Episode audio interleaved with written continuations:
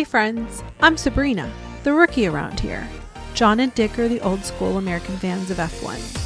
Thanks for taking time to listen in on a conversation we had about the 2023 Australian Grand Prix.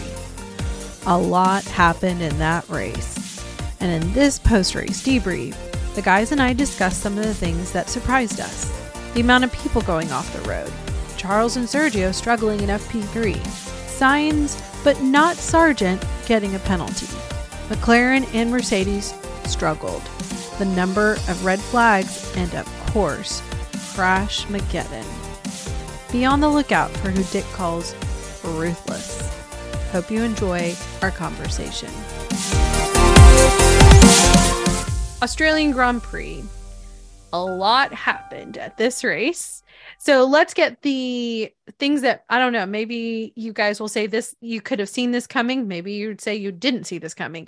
But free practice two, through quali. Dick, I'd like you to just give us some of your highlights, any things that you noted that, um, especially leading up to the race, would have been interesting. A, a number of things. One, I, I have to say I was a little bit surprised. You know, we're we're three races into the season.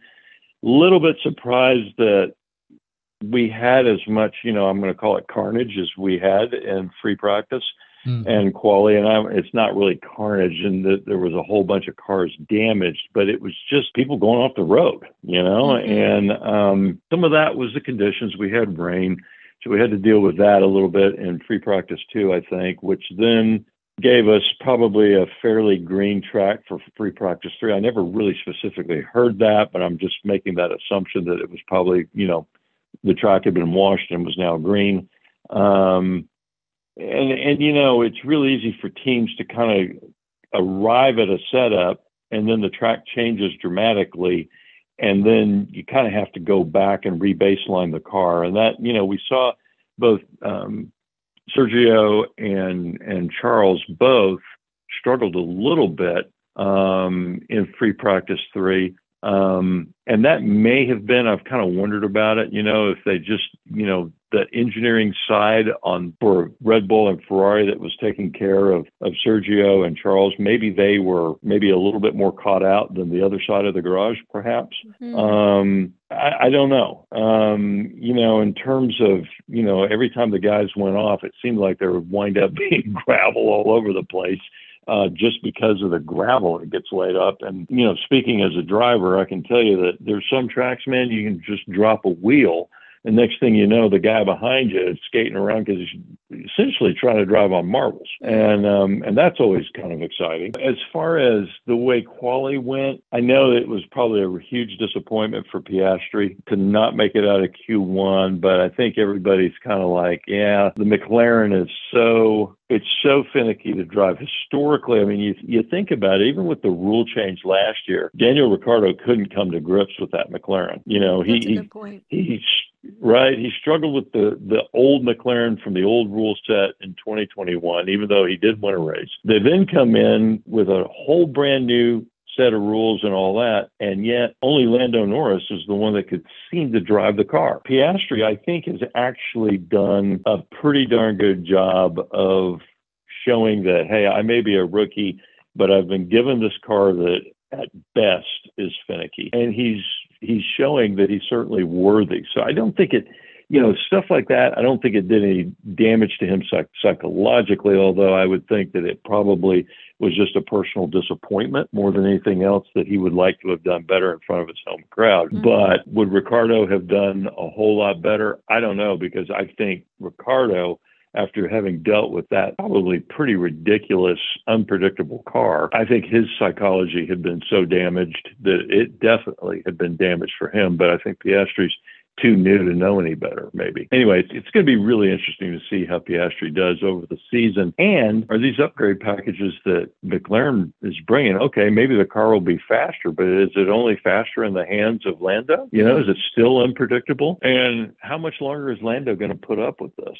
So I think that's the other question because, you know, if you're McLaren, you got to have both cars scoring points consistently because there's money at the end of the end of the year that's big dollars. And so having a car that only one of your guys can drive doesn't make a whole lot of sense. Anyway, that's that's kind of my take. I'm maybe no, I'm not. Maybe I've gone off on a tangent here, but uh, I think it's a it's a good thing to to kind of think about because uh, McLaren's got a problem. You know, I mean, Mercedes has that same sort of problem, except mm-hmm. both guys, you know, they're just dealing with a car that's just difficult, and both guys kind of have their arms around it, whereas mm-hmm. McLaren historically, I mean, it's been, we're, you know, two and a half years or two and a half seasons now where we've got a car that apparently only one guy can drive. Yeah. I like how you so, compared that or gave enough connection to the Mercedes because I, I don't know, know that I necessarily would have drawn the conclusion you just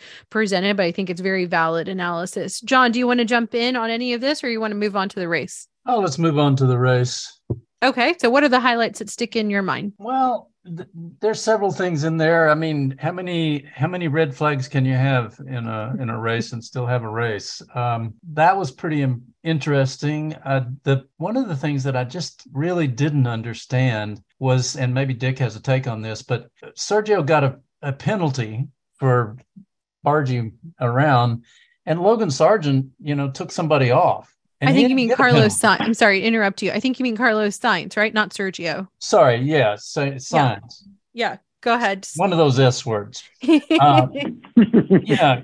Carlos, uh, you know, he got a penalty, and Logan is sitting there going, "Well, you know, I mean, he's got to have a smile on his face because he didn't get uh, he didn't get penalized." So uh, it looked like the same thing to me. I'd like to know what the um, the stewards thought was different about that.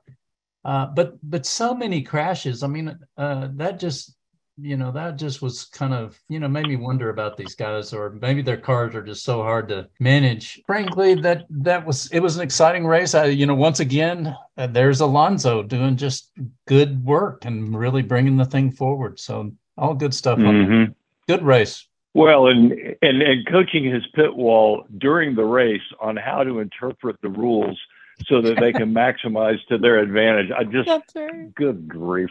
it's so funny. And the, the, the, the capacity, the mental capacity that that guy has is pretty incredible. But we've talked about that. So. Yep. Okay. If you so look at let... the word ruthless, I'll just close with this. If you look at the word ruthless, Fernando's picture's right there in the dictionary. That's right. That's right. That is so true. Um, so, Love but it. let let's look at the actual what we've been quietly calling amongst the three of us. I don't know if it's t- become viral and other people have used the term, but Crashmageddon. I feel like it was very confusing. The factors that the FIA was weighing in their decision making.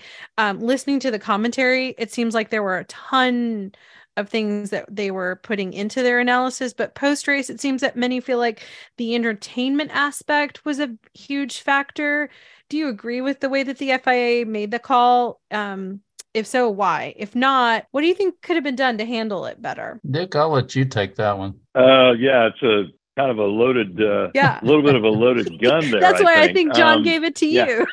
yeah, thanks a lot. Yeah, yeah. No, you're you welcome. Know, it, it, yeah, we've seen it before um, where you have a big crash and you know in other series, and they will, you know, four laps to go, whatever and they'll stop the race, clean up the carnage to give the fans the opportunity to see the last lap be run under a green flag. And so obviously that's entertainment value there for sure.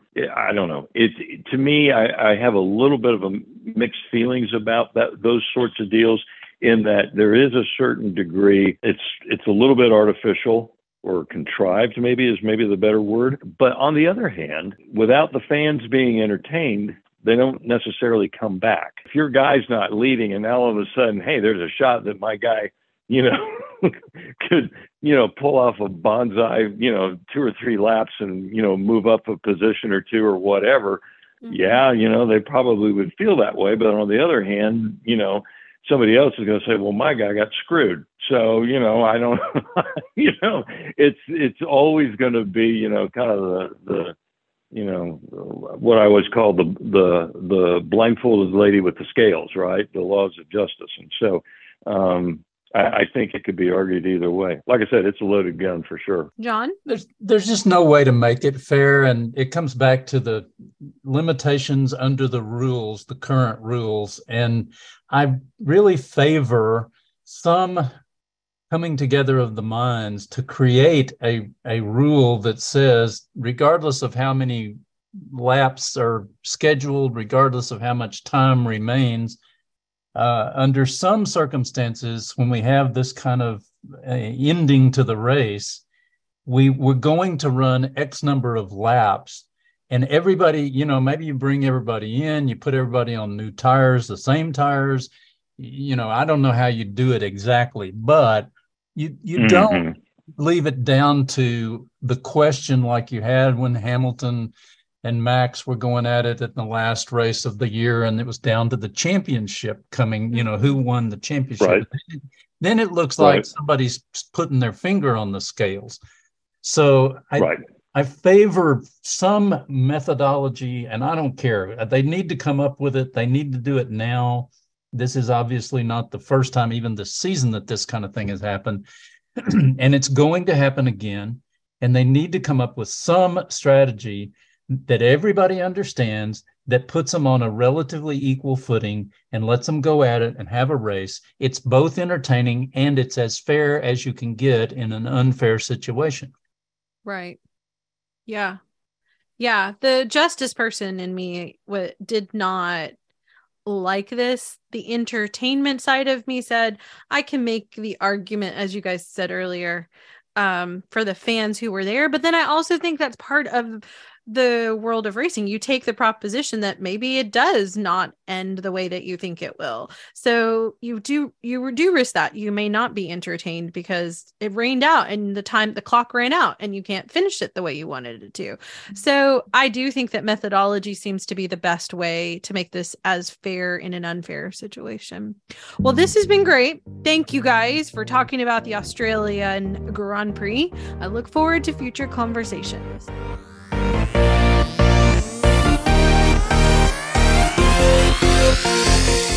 That ends this conversation. But rest assured, we'll keep talking and you can keep listening in because we're just two guys, a girl, and F1.